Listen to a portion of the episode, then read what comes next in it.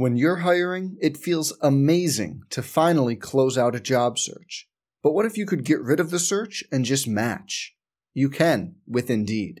If you need to hire, you need Indeed. Indeed is your matching and hiring platform. With over 350 million global monthly visitors, according to Indeed data, and a matching engine that helps you find quality candidates fast. Ditch the busy work. Use Indeed for scheduling, screening, and messaging so you can connect with candidates faster.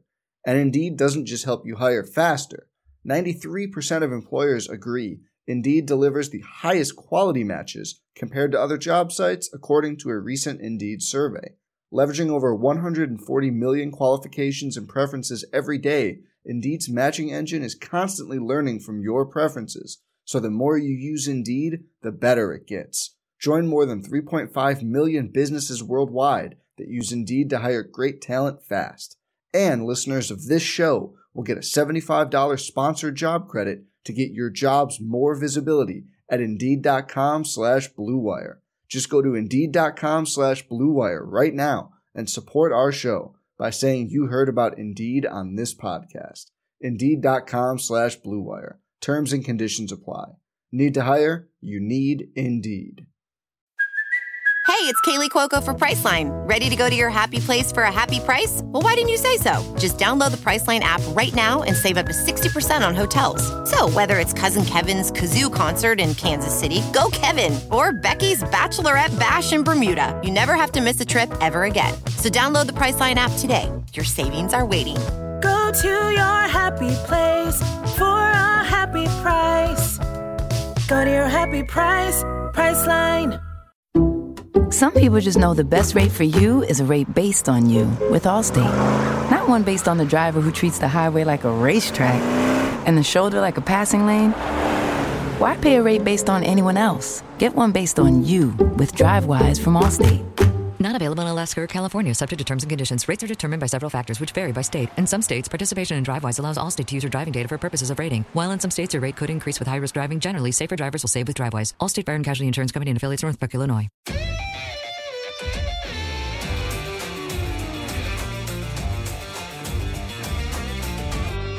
What's going on, everybody? Welcome back to another episode of Podcast 18, the most beautiful podcast in America, alongside my pal Brandon Hudspeth. I'm Seth Austin, bringing you another episode of in depth interviews with the people in and around Ole Miss athletics. And kind of coincidental this week that we've got two unbelievable interviews. I really enjoyed catching up with both of these folks, but not not it seems like this is how it's gone so far there's a there's a connection to our yeah, yeah. interviews but not the kinds you would anticipate so Ole Miss goalkeeper Ashley Orkus. She's the reigning goalkeeper of the year in the SEC. Uh, one of the best goalkeepers in the country is going to have a professional career. We'll get into all of that with Ashley, but then a former Ole Miss football player who, as we discussed with him, football, football, football almost his entire life. He's now working in Major League Soccer. So there's that thread between two former Rebels and two really great people to get to catch up with, Brandon. No question. And, you know, I, I, didn't know Ashley really personally going into this and she was, she's a great interview. And, and so I think people will really, really enjoy her and, and, you know, it's a unique way to really get to personalize her. But, um, you know, I've known Jamil since I've been at Ole Miss and, and is a great friend and, and we still keep up with each other and to see him kind of be able to mold his own trail and blaze his own trail in Major League Soccer has been really unique and really fun and so uh, I, you know I think excited to just hear what he has to say. What was your uh, association affiliation with soccer growing up? I mean, so I talked about it a little bit. But, you know, they we, our league. I grew up in Greenville, Mississippi, and, and the league would like they would like recruit kids. So like if your buddies played, the coach would want all these kids that knew each other to kind of play, and they wanted to build that league. And you know, so you would get basically recruited to a certain extent. If you could run and you were, you know, someone in shape or whatever, they were coming after you and and they grew that league. I mean, at one point, you know, that soccer association there in Washington County was like one of the biggest in the state. Um, and they, I mean, they had 50 soccer fields out there probably. And I mean, every night they had some type of thing going on. Um, and, and, so that was really all it. And then, you know, as I've gotten older, I've certainly paid attention more. And I really think what Major League Soccer is doing is unique. And for what I do now on the corporate partnership side, I think they do a great job. And more people are getting kind of in that are pushing their dollars to, to Major League Soccer, which is cool. So, you know, it's been fun to kind of go look at them a little bit. You know, when I first started in marketing a long time ago, it was NASCAR, right? It was like, go look at what NASCAR is doing. They're they're killing it. They're blowing up. And so, you know, it was kind of like, okay, let's go see what they're doing because you want to pull things from different, you know, groups.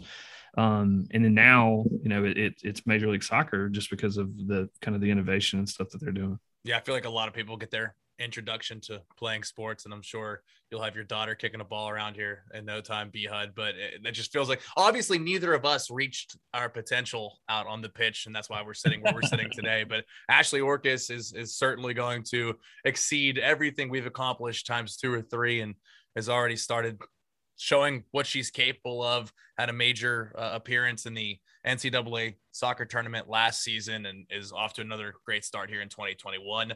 Here's our chat with the Ole Miss soccer goalkeeper, Ashley Orkus. Joined by Ashley Orkus, the reigning SEC goalkeeper of the year and the leader between the posts for the Ole Miss soccer team. Ashley, when did you start playing soccer? When did you get out there on the pitch for the first time? And what other positions did you play? And when did you find out that goalkeeping was the right spot for you? Um, so I actually started playing soccer when I was three or four um, in like church league and stuff like that. And I actually wasn't in goal for the first little bit. I was actually a forward, which is funny. And then I figured out that I hated running and like soccer, so I had to figure something out real fast. But uh, but it's it's I've been playing for quite a while. So you, I mean, you play goalkeeper, you bang bodies, you're making saves. What are your, I mean, what are your favorite aspects of that position and, and like what makes you feel at home there? Um, everything. The only thing that I don't like about uh, being a goalkeeper is that it gets tough sometimes when you get scored on a lot. But other than that, I love it. I love diving. I love hitting people. I love kicking the ball. I love talking. I love all of it. Um, my favorite thing about it is that it's not a physical position. It is, but it isn't. It's mostly a mental position because I get to see the entire field. So I get to kind of direct the back line and direct the defensive mids and kind of tell them who to mark, where to go, what to do with the ball, stuff like that. And so for me, it's not, it's a very physical position and it's physical game, but it's also a huge mental kind of chess match in a way. And I really, really love that. So it sounds like it's similar to like being a quarterback or a catcher on the baseball field where you kind of you see everything, you're kind of making the calls and, and things like that. We talked about a little bit before we started recording, but how important is the that your defenders that are in front of you, how important is it for them to help you in certain games? You you know, you said like you know you're getting you know on goals all the time, but if your defenders are looking out for you, that that has to help to a certain extent. Um, yes, I am only as successful as the people in front of me, and one of the things I always tell them is the harder that they work and the better they do, the less work that I have to do, which is ultimately better for the team. I don't want to touch, I want to touch the ball, but I don't want to touch the ball in the game because that's what's best for the team. Right. Um, and we've kind of had a little bit of struggles, uh, a couple of struggles this season, trying to figure out certain like quirks that we have and different weaknesses and stuff like that. But we've started to, uh, we've started to figure it out. We're starting to grow, and uh, it's a pretty young back line. Um, I think we have Sid Michalak is our uh, is our oldest player back there, um, but the other three are either they have I don't know if they're taking COVID years and stuff like that, but they're underclassmen still. Um, so it's it's been a bit of a learning curve this season because there's been some stuff that we've had to fix and had to adjust on the fly, kind of.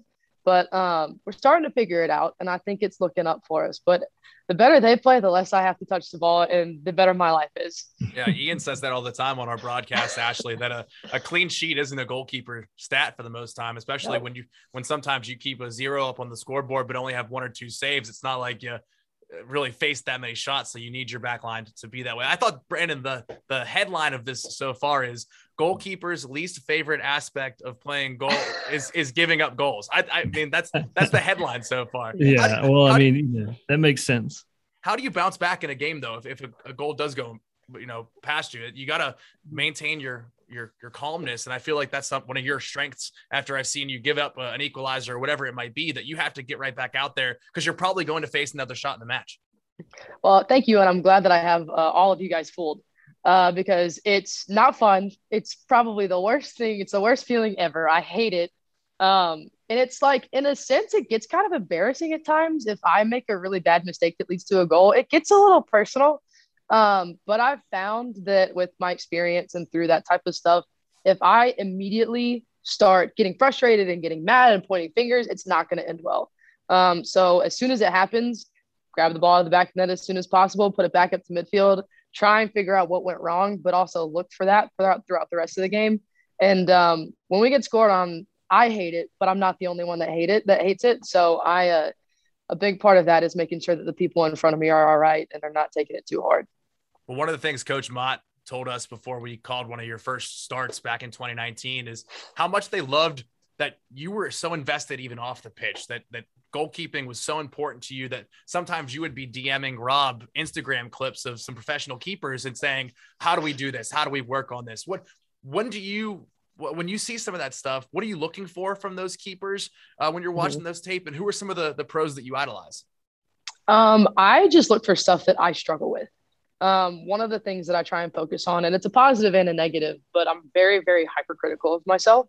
And so if I notice a facet of my game that's not up to where I think it should be, I'll try and look for that stuff. And like the Instagram uh, explore page is, it's my best friend, but it's also the worst time waster ever. But, um, and it was hard for me my first, uh, my first year here before I was playing because I couldn't play.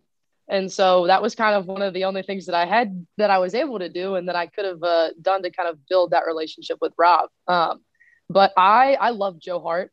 Um, I think he's a really good goalkeeper. I think he's helped England out a lot. Um, and I just like his style. We have very similar set positions, and um, I appreciate how good he is with his feet too. Well, you you mentioned you know Coach Rob or whatever. You're from Vestavia Hills, Alabama, and Ole Miss was not your first school that you decided to attend. Uh, you, you, go to Tennessee out of high school, um, but then you ultimately end up transferring to Ole Miss. Two questions what made well let me start with this how hard did Ole Miss come after you because obviously i mean these sec schools are recruiting a lot of the same players a lot of the same you know and especially on the goalkeeper side because Ole Miss has had kind of a string of really good goalkeepers um, how hard did they come after you and then ultimately what made your decision to transfer from tennessee to Ole Miss um, i actually made my final decision between Ole Miss and Tennessee um, when I was in high school. And I just, it was one of those situations where I look back on it and I sit there and I think, what was I doing? Because I thought I was making the right decision, but I wasn't. Um, and I actually, I, I really enjoyed my time at Tennessee, and I'm really, really appreciative for the hard work that the coaches put in and the girls and everything like that. And I love Knoxville. Um, I love the city. I love the school, everything like that. But um, I got on campus. I graduated a semester early, and so I was on campus in January after I had blown my knee out for the second time. Um, they just like they took my crutches away from me and were like, "All right, you're walking on your own." And I was hobbling across campus, and it was icy and snowy and all that stuff. Um, and I interacted with everything, and uh, it. I called my mom after the first. Uh, I, I think after the second week there, and I called her. I was like, "This is not where I'm supposed to be." Um, and I knew, and I tried to tough it out because I was rehabbing. Um, I had a pretty big injury, so I kind of I tried to stuck it. I tried to stick it out. I stayed for the fall, kind of grinded through that, um, and it just mentally was not a very good place for me to be. Um, it's just it's not where I was meant to be at all. But um, I stuck it out through the spring because I, I knew at that point that I wanted to uh, look into my other options, but I didn't have any game film because my redshirt year was burned. I played like 68 minutes or something like that. Um, and I understand. Looking back on it, I understand it. But yeah. in the moment, I was like, this is nuts. And so I stuck it out for the spring, played, and then um, I actually um, I called Ole Miss was one of the first schools that uh, that reached out to me, and I I left Knoxville on a Saturday night, moved out of my dorm, all that stuff. Uh, went back to Birmingham, and then left that Sunday um, at six o'clock in the morning. Came up to Oxford, took a visit, committed that afternoon so I I like I knew when I was at Tennessee, I knew that I was in the wrong spot and I had a really good idea of where I wanted to be. And it just took me coming back on campus to see it. Well, Rob knew for sure because Rob is the goalkeeper whisperer. So when he asked that, yes. he probably already knew then that you know that what was about to happen. Um, oh, yes. And on that note, a lot of a lot of people talk about their love for this Ole Miss coaching staff you know, they're obviously very close knit.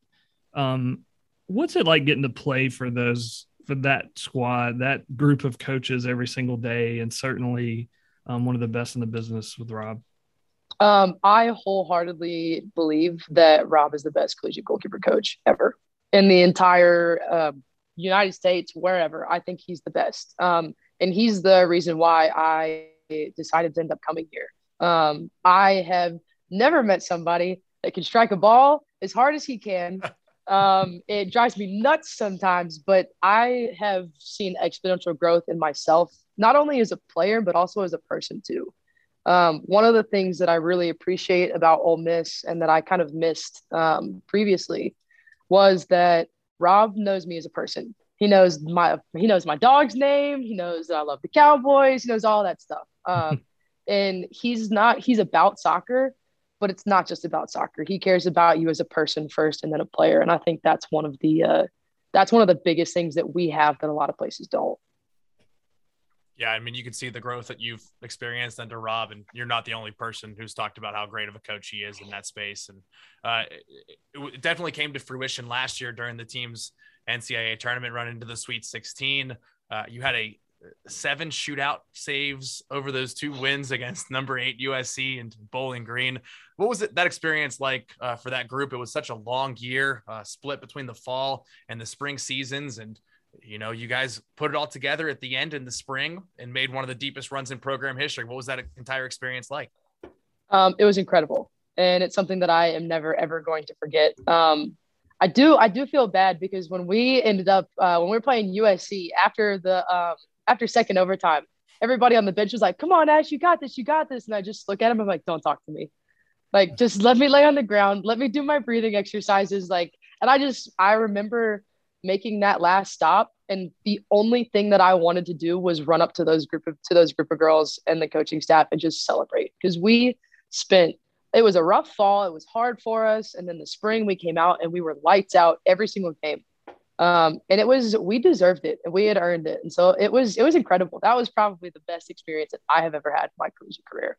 I'm going to repeat myself because I don't think I explained it well enough. Seven shootout saves and two wins over Bowling Green and USC. You were on an island out there. I mean, when it's a, a penalty kick or a shootout uh, opportunity, Ashley, that that's you versus another person. There's a lot of film preparation that I'm sure goes into finding tendencies. I'm not sure how much you get of that at the collegiate level when there's not penalties being taken on a, on a nightly basis. But uh, uh what's that like? What does it go? What goes into that? What makes you such a strong stopper on PKs? Um, it's truthfully a huge mind game. That's all it is. It's not about. It is about physical ability to an extent, but it's also about picking up on certain cues and doing your research beforehand and trying to read certain people, but also understand their personality. Um, I remember Tara McKeown was the girl that she had a PK in first the first overtime period that we played. Um, was able to stop that one, and then she took another one. And I've known her previously through um, certain club matches and like national team experience and stuff like that. And I just kind of had picked up on enough of her personality to realize she's going to go the same way she wants she's stubborn enough and competitive enough that she wants to put it in on that same side that she missed and so it's it's all about reading people and reading their personalities and reading their body language and also a, a good chunk of it is luck um, to be completely honest with you and it's also it i i had a decent game against usc in the run of play but my back line and our entire team as a whole saved me a lot. And so it was a lot and it was a whole team effort to get us there in the first place. And uh, so it was, it was crazy and it was cool and I loved it, but it was, it was really stressful. Well, that 2020 season led to a lot of accolades SEC goalkeeper of the year, all SEC, uh, being on the top drawer, best 11 team at the end of the season and end of the preseason here for 2021. Whenever your time comes uh, after all these accolades uh, amount for you here, uh, you're going to be a professional goalkeeper. There's no doubt about that. When you think about the opportunity to continue playing soccer professionally, what does that mean to you? Uh, it means the world. It's for me, I have personally been through a lot, both mentally and physically, like trying to get to the point where I'm at right now. And blown my knee out twice, all that stuff, been through a bunch of stuff with my head and things like that. And so it everything that I've worked for and everything that I've sacrificed since I was so little is going to lead up to that point. And it's cool. It's it's a lot of pressure, but it's really really cool, and I love it because it gives me an opportunity to kind of um, achieve what I've been working towards my entire soccer career since I was three or four years old. So it it would mean literally my entire career in the world to me to be able to do something like that. That's my uh, that's my ultimate goal. I think one of the unique things too about the growth in soccer in the United States in general is the growth on the women's side with some of these women's the women's leagues popping up and having success and having you know passionate fan bases and you know CeCe Kizer right now playing and uh, you know Channing who was drafted last year and will go on to play. Um, I mean, what what do you see as far as that you know what you envision the growth in the women's game and especially at the pro level? I mean like what is your what are your pro aspirations and you know how have you seen the growth on that side? Mm-hmm. um so my aspirations i would love to stay in the united states. I'm very much a homebody. I love my family. I love being close to home um, so i would love to stay here but i also understand that there's not a lot of contracts out there for goalkeepers so truthfully i will go anywhere that will give me an opportunity i just want a chance to play and i just i just want a chance to prove myself and just have fun and enjoy it. Um, but I have really kind of picked up on the growth the past like maybe five or six years. It's been exponential. And so I just I see us adding more and more and more and more teams as the years go on and as we gain more and more traction. So when you were younger, you you were part of a lot of the national team camps for the United States. What was it like at a young age to see some of the best female players in in the in America and get to kind of watch them and then obviously see their progression? And then you're you know you you're a part of that. You were at those camps as well and you kind of you know now blazing your trail. What was it like though to to see that at a young age? Um it truthfully was a really big test to my mental strength. Um because the roster for team camps for youth team camps changes so often that you could have a lights out camp and not get called in the next time that they have one so it's it really kind of forced me to grow up and mature a little bit faster. Um, because I remember my first, um, they do these like nightly like practices and stuff like that called um, training centers, I guess. And I remember my first one I did, I did so bad and I cried on the entire way home to my mom because I was like, I'm not, they're not gonna ever call me back. This is gonna be horrible. I hate this. Like, this is so bad. I just embarrassed myself. Um, but it's it and as, as as tough as that night was and as bad as I feel for my parents now that they had to deal with me, um, it uh it was it, I look back on that now and I I attribute part of my mental strength and tenacity and determination to stuff like that. Um, because I would get into a team camp and then I wouldn't get called in because I would have to have surgery. And then I'd get back in, didn't do too great, didn't get called in. Went back in, blew my knee out again. So it's like it's it really taught me how to realize what I want and commit to it and be willing to sacrifice whatever I have to. Um, but was also really cool because I see people now that got drafted um, this past draft, and I'm like, oh, I played with her. We follow each other on Instagram. Yeah, she's verified on Instagram. Yeah, we're friends. And so it's it's really cool, and it kind of um, it tightens the community a little bit for um, soccer in general. Like we'll play SEC teams, and I know somebody on almost every single team from club, but also from that. So it uh it was cool and it gave me something to work towards and something to look forward to and um, stuff like that. So I, I'm, it was hard and, uh, but I loved it. I think it speaks to the work ethic side too, because, and you mentioned it, you know, you see so many of these super athletes and I think a lot of times that the casual fan, the average fan takes it for granted and says, oh, well, you know, it's, that's just, it's just another soccer player. It's just another, you know, all American or whatever, fill in the blank. But you get to be close to someone that is on a different level and you get to see their work ethic. You get to see their day to day you get to see what kind of you know time and energy and effort they're putting in and then you go okay well that's why they're that good is because they're doing all of this and so i think that to me you know when i was reading some of this about you it just says okay well you kind of see why she's having success is because she was able to go to these different things that were were ultimately helped her be successful because she got she got to see it day in and day out. And I think that's mm-hmm. the unique thing about those type camps. Yes, one hundred percent. Do you ever let yourself uh daydream about wearing the red, white, and blue and, and going between the posts to represent the country? Is that something that you can allow yourself to do? Um, it depends. Uh, it depends on what's going on. If I have something important to do the next day, if I just feel like daydreaming. Um, I so one of the ways that I handle that, and that goes back to the whole like kind of not really mind game, but mental strength that is needed with stuff like that. I would love to. And that's ultimately something that I feel like I'm capable of doing if I continue on the track that I'm doing and continue to work hard and push myself and stuff like that. Um, I would love to, but very rarely do I let myself daydream because I uh, I know that while I'm here I don't Miss, this is my sole focus and this is what I have to work on. But I would I would love it. It's it's really fun watching their games on TV and being like, yeah, I would love to be out there. I would I would do a lot of things to be out there right now. That'd be so cool. Well, let's talk about your game a little bit more. You notoriously have a big leg and you get brought out to the field more than once a match to whether it's deliver a free kick or, or, so be it. I'm not sure if it was, and you can help me here, if it was Samford or Alabama or LSU. Alabama. Okay. A, mm-hmm. Brandon, a near screamer, upper 90. I don't think it was an attempted shot on goal. I think it was meant to be a pass. But if you sneak one in, what is the goal celebration? Um, so that actually was a shot. Um, I'm I'm gonna own it.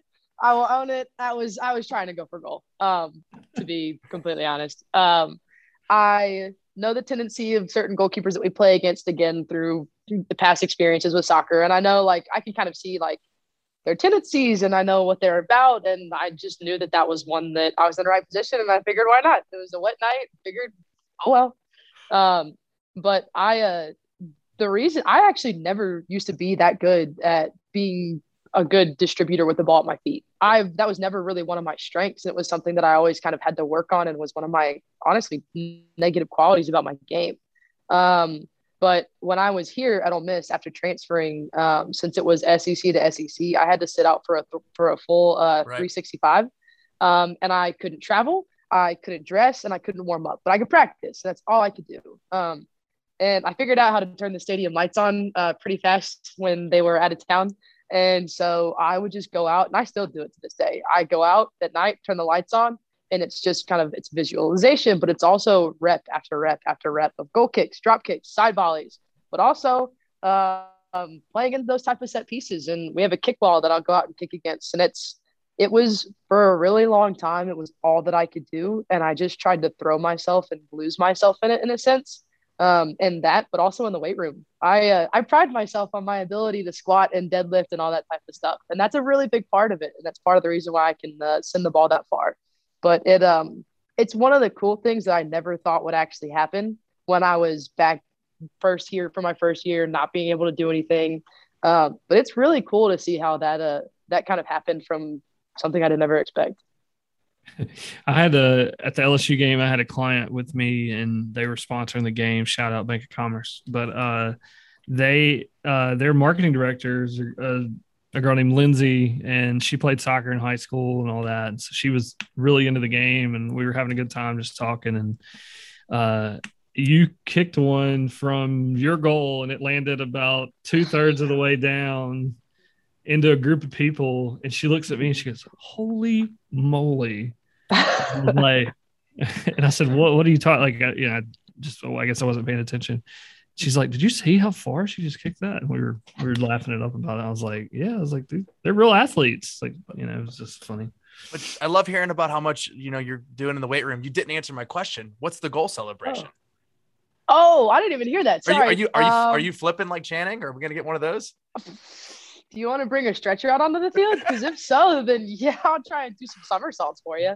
But um, I don't really know. I'm torn because I know that obviously I would be super, super happy. I actually did score in the uh, NCAA tournament, by the way. I, uh, I took a free kick from midfield and scored against Bowling Green, but we fouled the goalkeeper, so they called it back. That is true. Um, and my celebration, I went, I just threw my hands up in the air. But I don't like, I'm not, I love Channing splits. I love them to death, and she deserves every single one of them. But from my aspect, I know what it would feel like to be the other goalkeeper and That's true. how embarrassing it would be. So it's like somewhere in the middle. I'm not that great at flips, um, contrary to popular belief. So probably not that. I might whip out a, a cartwheel or something, but I'd get like really low points for that one. And along the same lines, I saw the social media post that went out not that long ago. It, joking, you had the mic on at practice and you're working the long throw. I'm coming after you, Matt Corral, and I could be the kicker for Ole Miss. Have you ever kicked a football and with what kind of success? Um, I can kick a 40 yard field goal. That's the farthest I've been able to kick it. And I actually kicked that when I was in high school. I haven't kicked a field goal since then. So if anybody wants to go out and knock around some field goals, I would love to. I think the bigger concern isn't the missing or making of the field goals or punting. I think that if they told you, okay, kick off the ball, get off the field, there's no chance that Ashley Orkus is not sprinting full speed to make the tackle. Oh, I, I am. Uh, I'm too stubborn and I'm too competitive, and I would 100% go for blood in regards to that. There's no. I would not. I'm not the type of person to step off the field for something like that. I, I want the tackle. Awesome. Well, we're not going to persuade anybody to try to make that happen because she's got too important of a job for the Ole Miss soccer team. And we're, we're so appreciative of the time today. Ashley, you were great. Uh, we look forward to the rest of uh, your success here in the red and blue. Absolutely. Awesome. Thank you guys so much for having me. What a great interview with Ashley. I think, you know, the the thing that I took away from that for the most part is just her humbleness. She seems like a very down to earth, very humble. Um, I think it's really unique that you know she started an SEC school and kind of realized that, that that wasn't where she needed to be. Not a lot of kids do that. Um, not a lot of kids have that kind of forethought. Um, and then she, you know, ultimately ended up where she wanted to be and where she needed to be, which is Ole Miss. And so, uh, just a you know, cool kid, cool attitude. Uh, you know, that was that was really good. Major connective tissue to that interview and one we had a few weeks ago with Rob Thompson and Matt Mott, the goalkeeper coach and, and, head coach of, of Ole Miss soccer. If you haven't listened to that one, make sure you go back on Spotify, Apple, on YouTube and, and, and catch up with the coaches and you understand the kinds of players they talked about it, that there's a certain quality of Ole Miss Rebels that they're looking for when they're recruiting. And Ashley certainly has those characteristics and, and she, she puts that combined with the talent that she has. She's uber athletic and you hear the kind of involvement she had when it was just her. And she all she could do was practice that she was seeking out becoming the best goalkeeper she could be. And, and that's something you can truly admire. For sure. No doubt. Um and i mean that that really her kind of forethought and attitude really leads into our next guest which is Jamil Northcutt, who played football here at Ole Miss. Like I said, he worked in athletics here. He, he worked for the SEC office. He's worked in the NCAA office. He's worked in the NFL. Um, now with Major League Soccer. And as I said, you know, in the opening, you know, Jamil is just a uh, just a wonderful, wonderful person, human being. Um, and you know he will tell you that a lot of that was molded as a at a young age, but but you know it was also molded through his experiences in life. And so I think I think our listeners will get a lot out of the interview from from his side of just kind of that grind and, and getting to where he's gotten to in his career. Yeah, we touched on a lot of different topics with Jamil. So we hope you enjoyed this interview with Dr. Jamil Northcutt. Brandon, really excited to be joined by Dr. Jamil Northcutt, who was a linebacker with the Ole Miss football team from 2000 to 2003. And I mean, his resume is so distinguished. Uh, worked in the SEC league offices, uh, was in player development with the Chiefs. He was here at Ole Miss in the athletic department. Was the was with the Cleveland Browns, and now is vice president of player engagement with Major League Soccer. Academic honor roll four times when he was here with Ole Miss. Uh, Jamil, you have such a distinguished resume. Uh, not to turn this into a question about myself, I turned 30 this weekend. When did you realize you have your life in order? Because it seems like you had it in order at a much earlier age than I do. no, man. You know, it, it, it's all good. You know, sometimes you you trip up on things and, and you fall up onto success. Uh, but that's been good. But one of the things I've learned now is not necessarily, you know, accumulating all those different things. It's more about smelling the roses and making sure you're enjoying the journey. So uh, appreciate the, the compliments, but it's, it's been fun. There's a lot of people involved in everybody's success at the end of the day. So you can't get there alone. You really took advantage of the uh, the academic side of things when you were here at Ole Miss. You earned three degrees from the University of Mississippi. What motivated you to attack academics with that gusto and what kind of advice do you have for students and student athletes that are currently maybe getting their undergrad pursuing postgraduate degrees or like you did going for your doctorate yeah it's about taking advantage of the resources you know when i was a student athlete there you know we we would we would be there training anyway. And so you, you came in early, uh, as a freshman, There's a lot of us uh, in our 99 signing class, myself, Eli, Jesse, Mitchell, Von Hutchins. I remember we used to ride around in Von's car. He had the car. Him and Eli had the cars. And so we, we, we, need, we needed them to take us to and from uh, practice. And so, or when we were training in the summer. And so you were taking a lot of hours uh, anyway. So during those summer summer sessions, uh, particularly you know freshman year, sophomore year, et cetera, they kind of helped you get ahead. And so when you would get advised on campus by your advisor, you would see that you were making some headway academically in, in your core courses. And one of my advisors told me one time, he said, "Look, you were, you're blazing the trail pretty much uh, from a standpoint academically. You got a chance to get your master's before you graduate." So you need to look at trying to take advantage of that. So that's when it popped in my head that okay, during this five year period, since we all a lot of that class in '99 redshirted, let me take advantage of, of, taking more courses than I probably need to be. I remember one once one year I was taking about 19 hours. I don't know how I made it playing football and doing that uh, at that time, but you know that's kind of how it happened. And so you know I was able to finish my master's before um, you know I left there the first five years that I was there. And then upon coming back, we had a benefit. You know, if you worked at the university uh, for a number of years, you had a chance to uh, get your degree paid for. And I'm all about being debt free now. I like to, I like my money, and I like when other people pay for stuff for me. So uh, there's nothing wrong with that. So I took advantage of that opportunity. Uh, you still have to enroll, you have to get in, interview, et cetera. And so being able to to do that was something that I'm proud of, and I'm happy that um, I was able to um, get into those programs and finish those degrees. We're looking at a Jamil Ramsey. He's debt free. That's that's what's up. so I got the privilege of working with you in athletics. We we worked on a lot of projects together. Um, but some of the most some of my fondest memories of working with you is us just sitting around talking shop, talking football, life, all of that. But you were with you were involved in football in some aspect from I'm assuming Pee Wee all the way through uh, Cleveland Browns, and, and then all of a sudden, like I get, you know, we you you get moved away, and we're doing different things, and always on the move, and all of a sudden, I get a notification. I want to say on like LinkedIn where it said Jamil Northcutt and then it said Major League Soccer. And I literally thought it was a typo. Like I remember going and like looking and reading, and I was like, wait, what? Like, what is happening right now? So what obviously football your whole life. What what made you kind of make that change, make that jump over to MLS? Well, I, will use the term I've been involved in sport my whole entire life. That's right. You're right. And so I, I love ball. Yeah. So um, it don't matter what ball it is. If, if we can throw it out there and play and compete, then I'm, I'm down with it. So I love competition.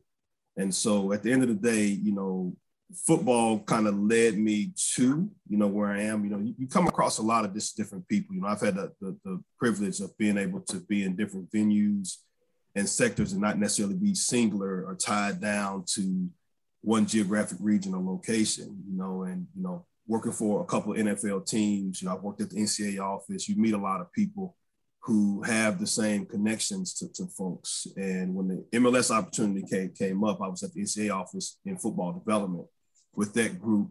Uh, we were managed by uh, Oliver Luck, obviously John Duncan, uh, a guy by the name of Chris Howard as well, and Mark Hicks.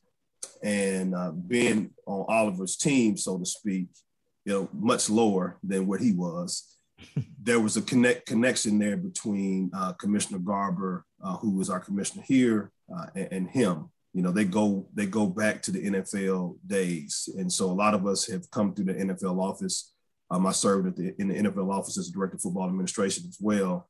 And so having some connections there. Uh, but I got connected to the opportunity through a, a, another colleague. And he was just like, hey, they need somebody to come and build out, you know, this area that's dealing with the players. You would be the, the perfect person. And originally, I was like, you know, I don't necessarily know about this. You know, it's it's a major shift or somewhat of a change. But I kept feeling that nudge, you know, to go take a look at it. Uh, and so I did, and the rest is history. So here I am. But again, it's, it's those relationships that you make along the way. Uh, it's been great. You know, we're like a, a startup uh, somewhat. You know, we have been in existence. This year is our 26th year. Last year we turned 25. But the great thing about it is we've got so many new things coming coming down the line. We're getting ready to launch a, a new lower division league that we've announced uh, coming up uh, next year in 2022. We're continuing to expand um, our teams. You know, we'll hopefully getting to 30 teams at some point in time. I know we'll be at 29 in 2023, and so it's just it's a it's a great opportunity. We've taken over the developmental academy system, so uh, that U.S. Soccer used to run. So now we call that MLS Next. So it's a lot of big projects that are going on that um, a lot of our ownership groups and owner operators are, are investing in the game. We're just seeing a tremendous growth. You know, our viewership is up. You know, after the pandemic, it's just an exciting time to be uh, in the sport. And then the one thing that I always tell people, you know, you go from the number one game in America to the number one sport in the world. And so this is a global game. It's no matter when my wife and I travel out of the country, we don't see football up we see soccer. That's right. We yeah. see, or actually, we don't see football like We see football. Right. so it, it is it is it is on every television uh, around the world. And so you know, the World Cup's coming up in 2022. We got the World Cup coming to uh, America or to Northern America in 2026. And so it's a, it's a lot of momentum going, and we're really excited about the rising tide uh, that's coming our way we talked we interviewed uh, coach mai and coach thompson on this podcast uh, a few weeks ago and one of the things they talked about was just their fandom of different teams and you know rob thompson being a man u fan from the time he was you know, could could walk or speak. Don't get it twisted. Man City, B HUD. I'm sorry, on. Man City. Uh, that's important. That's an important distinction. We edit that out because uh, he'll get mad about that. Uh, but then Coach Mott, you know, being relatively new to this fandom uh, to to Man U, I do remember that. Um, and so, did you like? What were the things you kind of learned?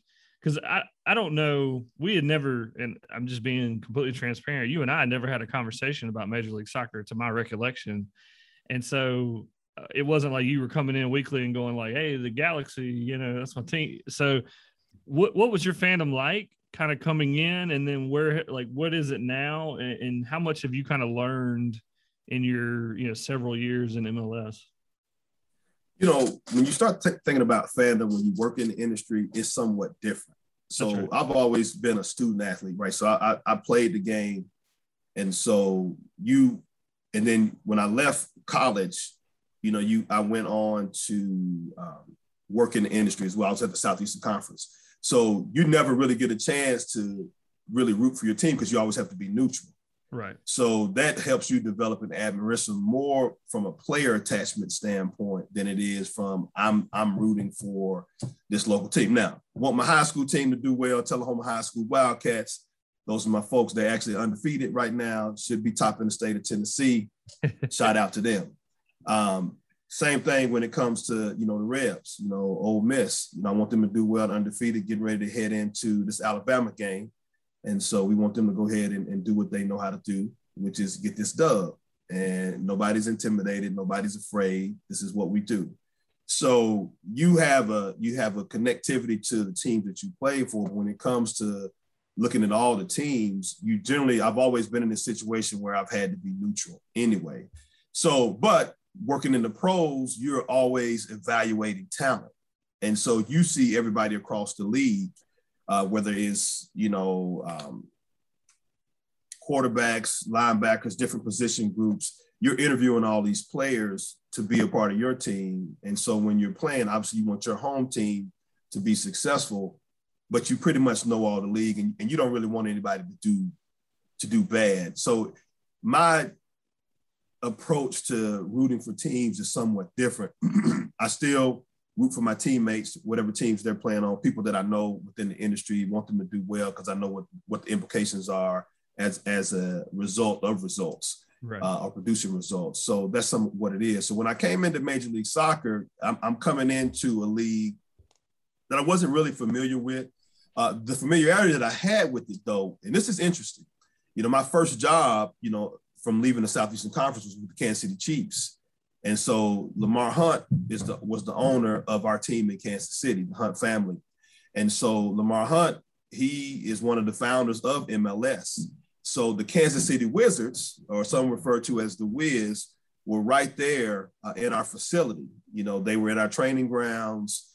Um, when I would bring in uh, some concierge level types of services for our players, those players, Eddie Johnson and some of the other guys, were part of those clubs uh, that played in Kansas City. So there was a familiarity there with the, with the Kansas City Wizards there. So that was my first dose uh, of MLS. So um, so the so the fandom's not necessarily was not really there, but there was a familiarity with the sport. And obviously being in Ole Miss, you know, we had a women's soccer program. You know, being at the Southeastern Conference, you were my first championship that I ever did was the women's yeah. championship. And yeah. so Hurricane Ivan had blew through uh, back in the day, and we were supposed to go to Orange Beach, but we end up having to move that uh, tournament to Auburn. So I've always had an affinity towards one competition in, in, sports, but but but the sport of soccer has always kind of been around my life. You know, and I played I played soccer growing up. That was one of the first sports that I played uh, aside from from baseball and basketball. Before I started playing uh, the other football, I played I played I played football or, or soccer, however you want to frame it. Brandon talked about this, but just an exciting time to be around MLS with expansion, whether it's Nashville, Austin, Cincinnati a few years ago, you know, LAFC joined the league not that long ago and has already pushed towards the top of the table. You've got higher caliber coaches, players joining the league, celebrity ownership with guys like Will Ferrell, David Beckham, Yo Gotti, Brandon. Yo Gotti just signed uh, yeah, DC United. But DC United this week. I mean, the aura of the league, I think you started to hint at it with all the plans moving forward, but it feels like if you're going to get into Major League Soccer, now is the perfect time. Yeah, you see the crossover, right? You know, we got Kevin Durant uh, with Philadelphia Union, Russell Wilson, Ciara, you know, are, are, are part of the ownership group in Seattle you know James Harden, you know, with uh, the Houston Dynamo. So it's just a, it's a lot of folks, and then you got the crossover too with ownership. So the, some some of our owners who own uh, NFL franchises, you know, they own uh, clubs uh, within MLS, and so you know the, the Haslam family.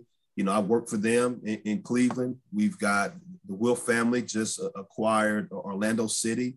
You know, they own the Minnesota Vikings, were part of the minority ownership group, part of the ownership group in Nashville with John Ingram and Nashville SC. You know, you got Arthur Blank, uh, who's in Atlanta. And so, you know, Atlanta United, if you haven't been to Atlanta United game, you guys need to check it out. That's close by. Go, go check it out. I mean, you know, they, they average around 50 to 60,000 fans uh, per game. So it's an electric atmosphere.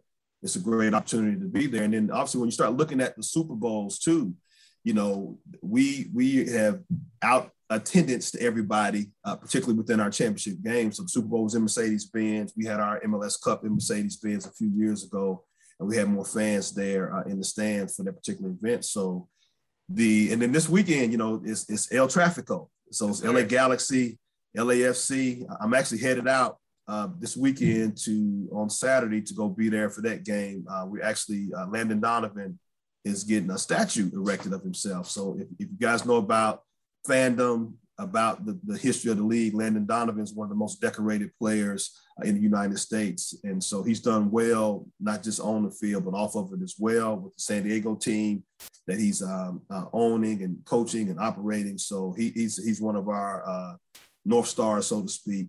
And, um, and so we, we want to celebrate him with that team uh, this weekend you know the, the league just continues to to grow and, that, and that's that you know it's i think it's a testament to a lot of people just sticking with it.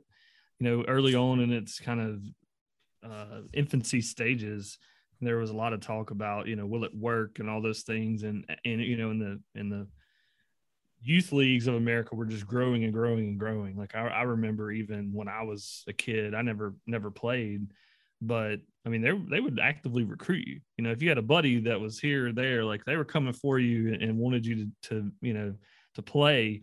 And then I remember in high school we had a kid that played all you know club teams and whatnot, and he went and tried out for. I want to say it was the KC team was the closest one at the time, and he went up and tried out, and you know we thought he was the best player ever, and you know he didn't even make like the second cut and so it just it just showed the the talent of of you know what we thought is out there. And then all of a sudden you have this different level of talent and you have these you know players that i'm sure from a personality perspective are all over the spectrum of that. And so that leads to my question of you know, what does your role entail on a on a day-to-day basis on a month-to-month on a yearly on a you know an extended you know five years whatever? So what is like what is your role if if I'm telling you know my wife who's going to ask tonight, you know, oh, how's Jamil doing, and you know what's what's he do, and you know I want to I want to I want to nail it on the head. This is what Jamil does. Hit me. Yeah. So so in short, our mission is to engage and equip players with strategies to succeed. And so you know the players are pretty much the centerpiece of the league, and so the the target audience of the folks that we focus on. I talked about the MLS Next group. Again, you're looking at players, the, the range of, of, of, age when it comes to our players is around 15. You know, we got pros that are 15 years of age. So think about that coming into a professional locker room at 15. Our oldest player, I'll, I'll throw this out here, is probably 40, anywhere from 38 to, to, to age 40. And so, young. you know, yeah, it, it, absolutely. You know, so you, you, you're looking at young, but that but that's a big range of guys who are continuing to play play play in your league you know, when it comes to what we do, you know, we get them at a very, very early age. So there has to be some type of uh, mechanism that allows them to be at their best or to reach their, their goals and to reach their highest potential. When we talk about player engagement and kind of what we do in our player and competition relations area, we're basically talking about transition. So the, the academic definition of transition, which is birthed out of transition theory, is any event or non-event that results in these changes in relationships, assumptions, roles, and routines. We all experience transitions in life. Be HUD, you, you you got married a few years ago. You've since then had a couple of children. So that's a major event in your life. It's a change. You know, sometimes we change jobs. Sometimes we lose jobs. I've been a part of that before too.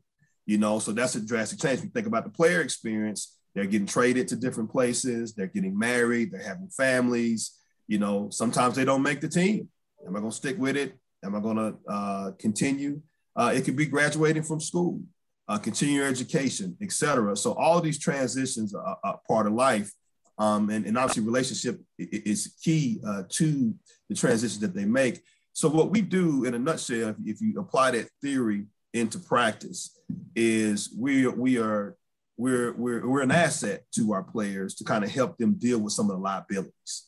You know, we provide support, uh, we give them strategies, we um, help them look at themselves, you know, uh, in, in, in what they're what they're doing, and we also help them evaluate situations uh, in a way that helps them kind of bridge the gap between where they are now and kind of where they want to go. So, in a nutshell, that's kind of what we do, but we do that holistically. So, kind of the, some of the programs that we we put in place for the players to succeed, we call our seven C's. And so we, we, look at cognition. That's really about continuing education. We know that there are prerequisites to getting a job uh, in our country. Um, we also have to look at it from a DEI lens, from a diversity standpoint, because we got players that are from, from represented from over 70 countries in our league. So any programming that we do, we have to make sure that these things are translated in English, Spanish, and French. So that's that's a whole different different layer of kind of what we have to, to, to, deal with. So when people are coming from different countries, they have different values and core systems, et cetera. So we have what another C is character. So we start looking at character. What's your core values? Where do you come from? How are you defining yourself? How are you behaving?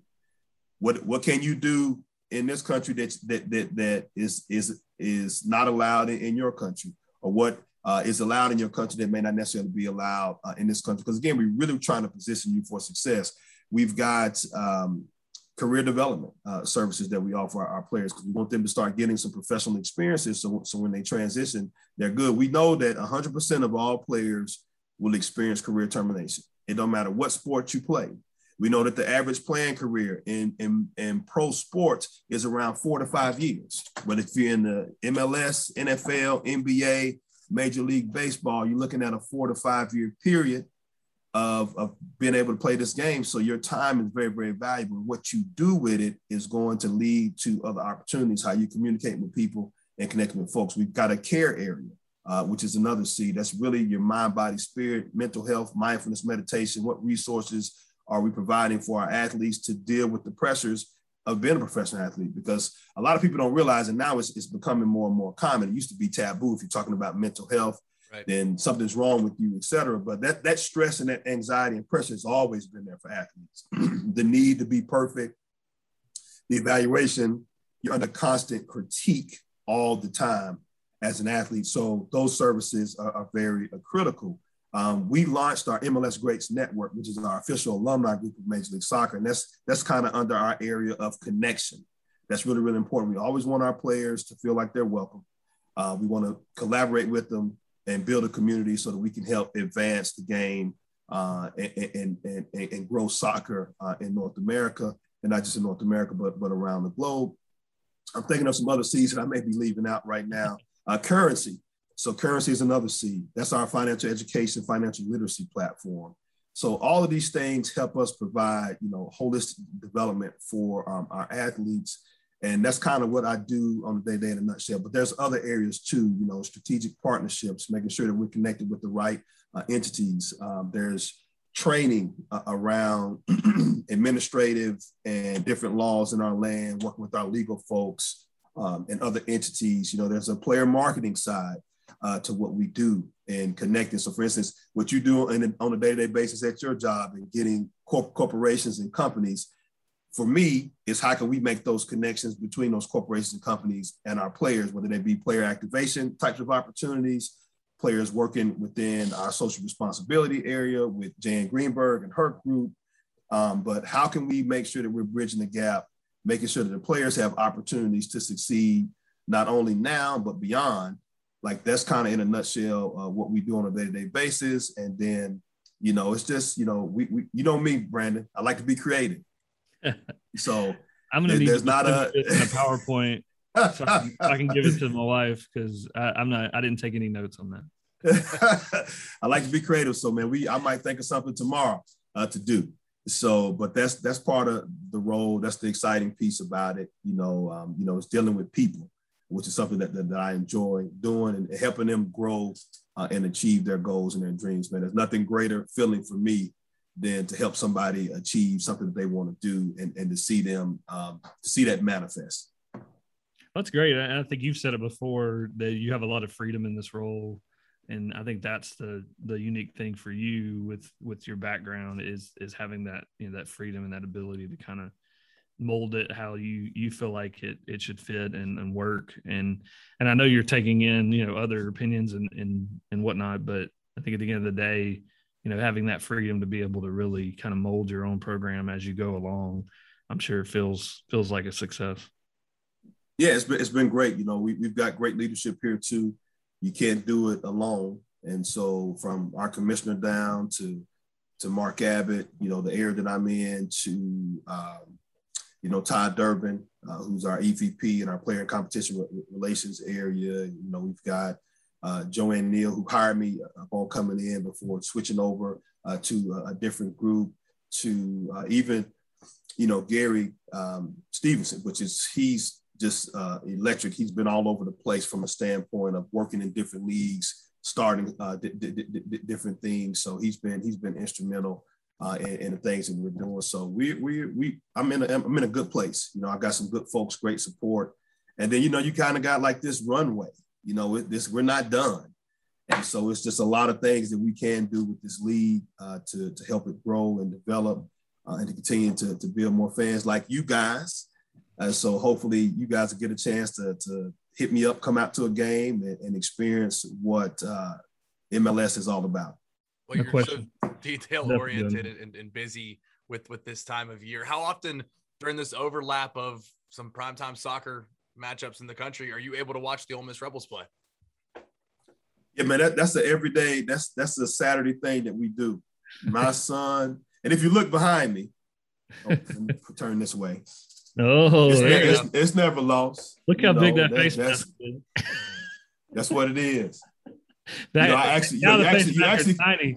Jamil had that like this one. and I'm gonna tell you, you know, when I play, you actually can hit people and not get a flag. But you know, nowadays, hey man, this thing is turning, they turning soft, man. It's it's hard to watch. I can't, I can't, I can't lie to you. It is really hard to watch. Like I really don't. I hope we can get into a conversation about this too. I really don't like how we penalize a kid but then we kick them out of the game. It's unbelievable. Yeah, yeah. I mean, it's like, do you not know from a physiological, and that's not even the right way. Let me let me t- let's talk about anatomy. From the anatomy standpoint, your head is connected to your shoulders. So if I lower my shoulders, my head is going to naturally be lowered. And nobody, nobody penalizes the running back for lowering his head ever.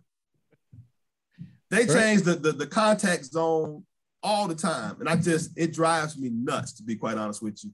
When I'm watching a game and I see a, a player hit somebody hard, make a great tackle, and because the running back lowers his head and now there's head to head a contact, we kick a kid out of a game. So let me let me let me let me dive into this a little bit more. If you, if you guys would allow me to opine. Look, this is a wrong. I think we're on the wrong podcast. Did you log into the wrong? I know you got doctor in front of your name, but we we don't know anything about. It, but go ahead, you you do you. Yeah, if you if you allow me to opine just for a second. Just to my colleagues and just different venues, like we got to look at changing rules. I mean, you think about a football schedule.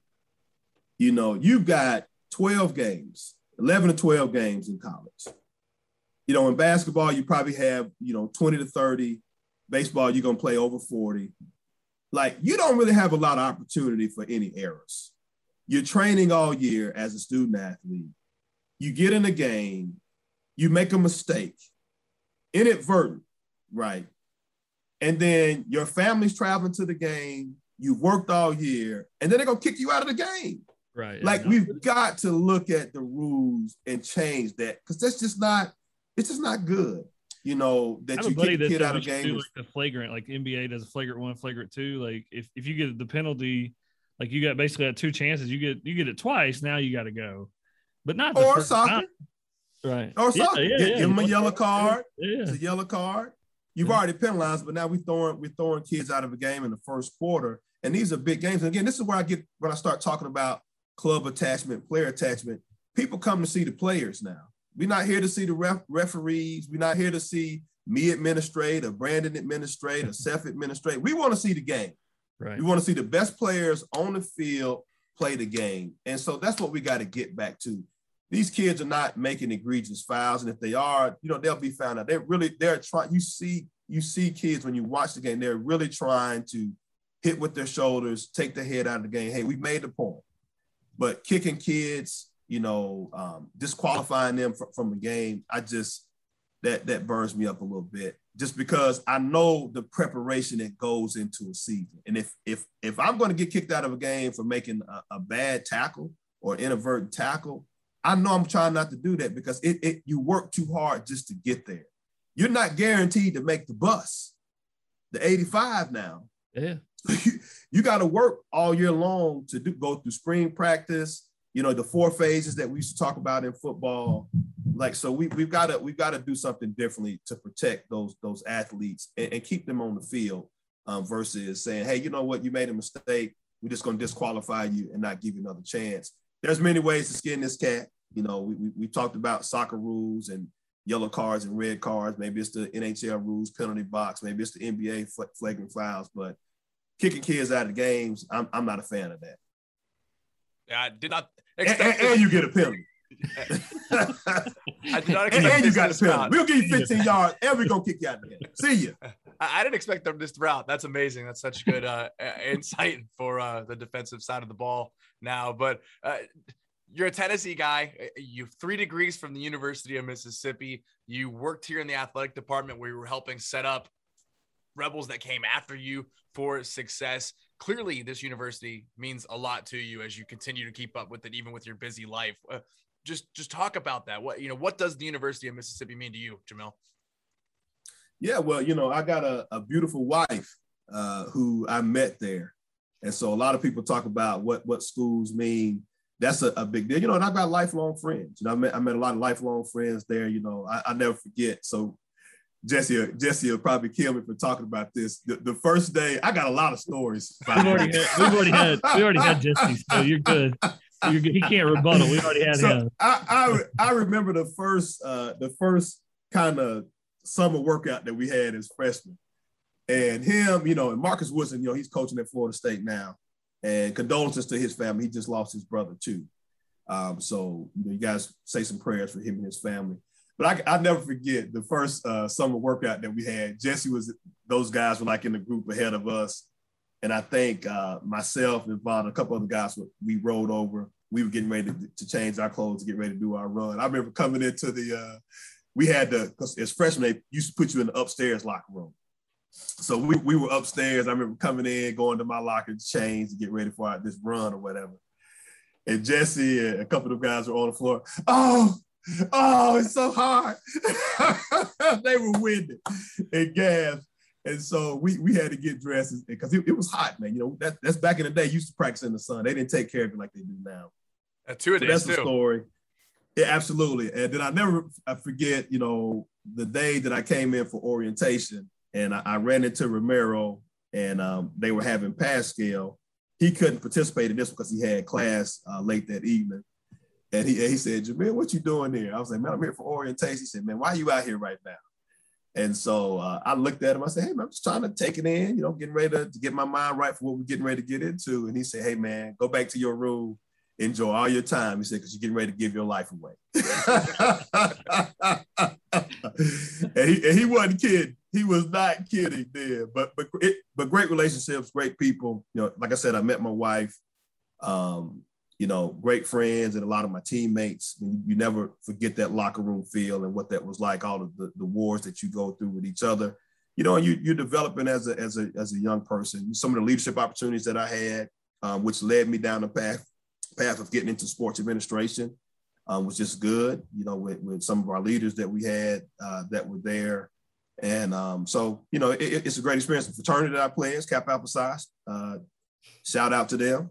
Um, and so just you know, again, lifelong friendships, great campus community. We we came back this past this summer. Uh, we got a chance to see that. And you know, my kids, you know, my, my son and my oldest daughter, Kellen and Layla, were, were born um, in Mississippi. And just the affiliation that we had with the university, working there in administration, it's amazing how their fandom has continued. Like they they love uh, the university and they want to see it do well. Well, you gave us some. You gave us a few a few playing stories there, um, but I want to ask two questions. And when we we're trying to keep this, you know, keep it tight. So I need you to go quick because you and I could talk all day about this. Well, who are some guys you still keep in touch with that that uh, like on a daily or weekly basis from your playing days? I, and because I've heard you talk about so many times about relationships and the and you, you talked about your fraternity just now, but you know, the thing that I learned being around the baseball program as a, as even a student manager is that's essentially a fraternity of guys that you, you have those friendships for, for the rest of your life because of just the, the time that you were here, the things that you went through. But who are some of the guys that, that you still keep in touch with, like I said, on a, on a daily or weekly basis from your playing days? Yeah, you know, Trey, Trey Stallings is a, a, really huge friend of mine, probably one of my best friends. And he was in a class that was lower than mine. Yeah. But he also um, plays the frat that we did, but we, we kind of connected. We've always stayed in touch. Um, and I pretty much talk to them. I talk to Trey at least three or four times a week. Um, and if you guys don't know about Trey, Trey's the social commissioner for Conference USA. Yeah, so he'd be somebody good to have on your show, just to kind of talk about his career path and journey. Played in the league, you know, when Trey got drafted into the NFL, um, I talked to him and his family on the phone. I was at the draft table uh, in New York City, filled out his draft card and turned it in. So we kind of got a deep relationship. You know, we, we were together in Kansas City. Our families are, are closely connected. Jesse Mitchell's another person uh, that I talked to. And it's, it's a lot of guys too, you know, Eddie Strong. I don't talk to him every day, but we're kind of on Facebook and in just different groups. Um, you know, uh, Lanier Goethe, I talked to him uh, several times, um, and uh, that's just a good friend of mine. I got some funny stories about Lanier too. Um, Wood, we talked about Marcus Woodson as well, and you know, B Brown is the defense coordinator at Louisville. You know, he was one of the younger younger guys that's there. Patrick Willis, we still keep in touch. You know, it's just a lot of folks you know, uh, if anybody hits me up, they know that they'll they'll get a response back from me. So I'm not one of those guys. If, if you hit me up, I don't I don't get back with you. So. And lastly, you talked about your you talked about your family, um, and I I know Kim well, and and you know you're seeing Kellen a couple months ago when you were in town, and just remembering him being born in Oxford, and just this this little Jamil uh, clone, and now I mean he's you know I mean the kids out there throwing balls and and you know working him way working his way into a good defensive linebacker. Um, but talk about your family really quick. I mean, what do you guys do? I, I, was joking with Kim. I was like, you know, you guys even have a yard now? Like you, you're in the city. But she's like, no, we're in New Jersey. We're on the other side. We're we're in we're we live in, in Newark. But uh, just just talk about them and, and and kind of you know what you guys do, where, where you are in life, and all that really quick, and, and we'll, we'll wrap it up. Yeah, so my wife and I, we just celebrated 15 years of marriage, so so we're proud of that. So um, yeah, being that's, six that's years in, I'm, uh, that is a that is a feat. that is a feat within itself. Yeah, so that's a big deal, and we're looking forward to uh, many more. You know, we're definitely a team because we got four little ones. So Kellen, Layla, Mackenzie, and Ava. Kellen's 11, uh, Layla is eight, Mackenzie's five, and Ava's three. So we are we are all over the place. So you talk about what we do. So like even with me being able to travel out of town this weekend to go to a game, generally I try to take the last flight out a lot because I get a chance to see their activities. So you know, Kellen's in football, he's playing basketball, he does soccer. Um, you know, whatever if it has a ball in it, he, he's in it. You know, my daughters they play soccer, they swim you know, we'll probably get them in basketball and some other different things uh, this year. So generally, our weekends and and weekdays are filled with running them around to just different different events. And so, you talk about being fans of teams. They're they're little league teams and teams that they're on. That's who we're rooting for. I, I, I lose my voice at the games, and a lot of times, you know, I, I got a chance, you know, particularly during this pandemic, I got a chance to coach my son's um, basketball team uh, this year, which, which, which was great. And so we're generally spending our time giving back to the community. And it's just not him, it's other kids that you're around and their families and being able to fellowship with them. So, you know, we, we generally, you know, we spend fa- family time with each other. You know, just last night, you know, we, you know, we, we make sure that they are, are going to be grounded and, and, rooted, you know, in, in some good core values. You know, we, we, we read Proverbs to them before they go to bed. There you go. so they understand uh, how to have some wisdom and at least hopefully they can take something away with them you know when, when they leave our house. Again we don't really have that much time with with my oldest. I mean he's 11 but six years will go by just like that and he'll be out of the house. So just trying to get them ready uh, for life is kind of what we do. And then you know we make sure we date each other you know so um, you know got to make sure you, you keep things fresh uh, alive and, and, keep pursuing each other in your relationship. And just uh, again it's really about you know, stopping and smelling the roses, you know, making sure that each day that we get up, you know, training our kids and, and continuing to keep ourselves on the path where we look at the, the, the glass uh, being half full uh, and appreciating what we have. This pandemic, one of the things it's taught us all is that there's a lot of foolishness going on uh, in the world that can get us distracted and being able to approach the day with the mentality that we're going to win and we're going to get the victory and that what can we do to help, but also having a, a a, a, mindset of gratitude about what we have and not what we don't have, and being appreciative of the people that we get a chance to meet and connect with, and making a difference in other people's lives. That's kind of how we spend our time. You know, we're, we're, we're involved in our in our church, uh, the Life Christian Center, that's here in West Orange, New Jersey, which is where we live. And so, yes, we have a yard. We have a basketball goal in our driveway. We get it in now. We're always playing ball doing something, you know, working out, taking care of our bodies. It, it's, it's, we, we're living life just like everybody else. That's awesome, Jamil. And you've been so gracious with your time today. Really enjoyed getting a chance to dive deep on a handful of topics, whether it's Major League Soccer or uh, football becoming different from the way you played it. Like, like I said, didn't, didn't anticipate going down that path. But the targeting hey, penalty. Yeah, we're we're excited to get you back to Oxford soon, bringing your family back down, and uh, looking forward to getting a chance to meet you in person. Thank you for your time today. Absolutely, we appreciate. it. We look forward to coming down. There's a lot of uh, executives in our office. They want to make it down to the Grove. So yeah. I've told them I'm gonna bring them down at some point in time. So B Hub, when I hit you up, hit me up. I know Deerfield and Company, take yeah. care of us. Let's go. All right, thanks again, man. We really appreciate it. It's always good talking to you. Um, like I said, we do all right, guys. Thank you. You guys take care, man. Have a great day. Good luck. Go Revs this weekend. That's right. Hotty toddy. Told you we I mean, we got some we got a lot of insight there, and you know some that we didn't really even ask for, but you know the, the penalties and whatnot. But I mean, look, he's not wrong. I'll say that. Um, we do. I think I think college football does need to figure out that piece, but. Um, as you heard, I mean, just a just a really unique career and a really unique take on things, and and like I said earlier, I think it's interesting that he's getting to kind of do it his way and and build out a program um, to where they they are assigning and assessing needs as they arise, but they're, but they're also they have a good formula for things that it's ha- that's happened in the past. And with his experience, I think you know, I think he's perfect for that type role. Yeah, I mean, you talked about his resume and all the places he's been. He was academic honor roll, Chucky Mullins Award winner. I mean, that that tells you everything you, you need to know about Cut. I think we could have him on every other week and fill an hour episode. It, he, he had so much. no insight. doubt about it. Uh, But the other thing that I think that you started to take uh, from him at the end of the interview was all the players he mentioned that he keeps up with. Still, someone involved in Conference USA's offices. Uh, we talked with Jesse Mitchell, who's a lawyer, started his own firm. Oh, yeah. Patrick Willis, like you you are the group that you surround yourself with Yeah. sometimes and you see all of these successful dudes. Not all uh, have patrick willis's nfl playing career but their professional careers in whatever field they chose they're all successful and it's it's all about the the people you surround yourself with and motivate uh, your activity based off of what your friends and colleagues are doing and i think you definitely see that with jamil.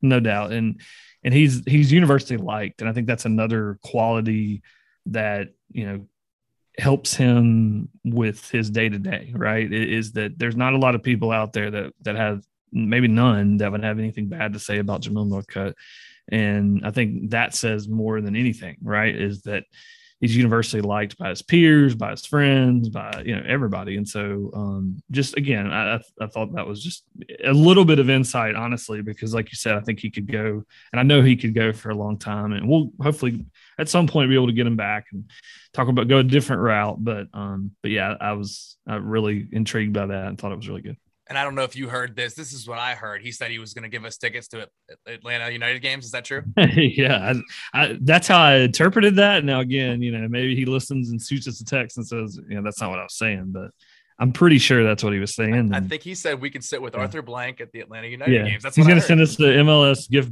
basket with every, you know, everything from the league, every team. I'm, I'm excited about it. I'll be You'll have your whole wall. You'll have your whole wall of scarves. The entire office will be scarves. I'll be the Rob Lowe of MLS. I'll just have the the shield, the kickstand shield on my hat, and There you uh, go. And I'd be really excited to represent the league as a whole. Well, another fun episode in the books. Again, if this is your first time listening, thank you. If you're a return listener, we really appreciate everybody who's been tuning in thus far. Uh, make sure you're subscribing on wherever you get your podcast, Spotify, Apple. You can also catch the visual interviews with our guests on YouTube. But it's been fun this far, and we're looking forward to continue bringing you in-depth interviews with the folks in and around Ole Miss athletics. Until next time, he's Brandon Hudspeth. I'm Seth Austin saying so long and hotty toddy. Hotty toddy.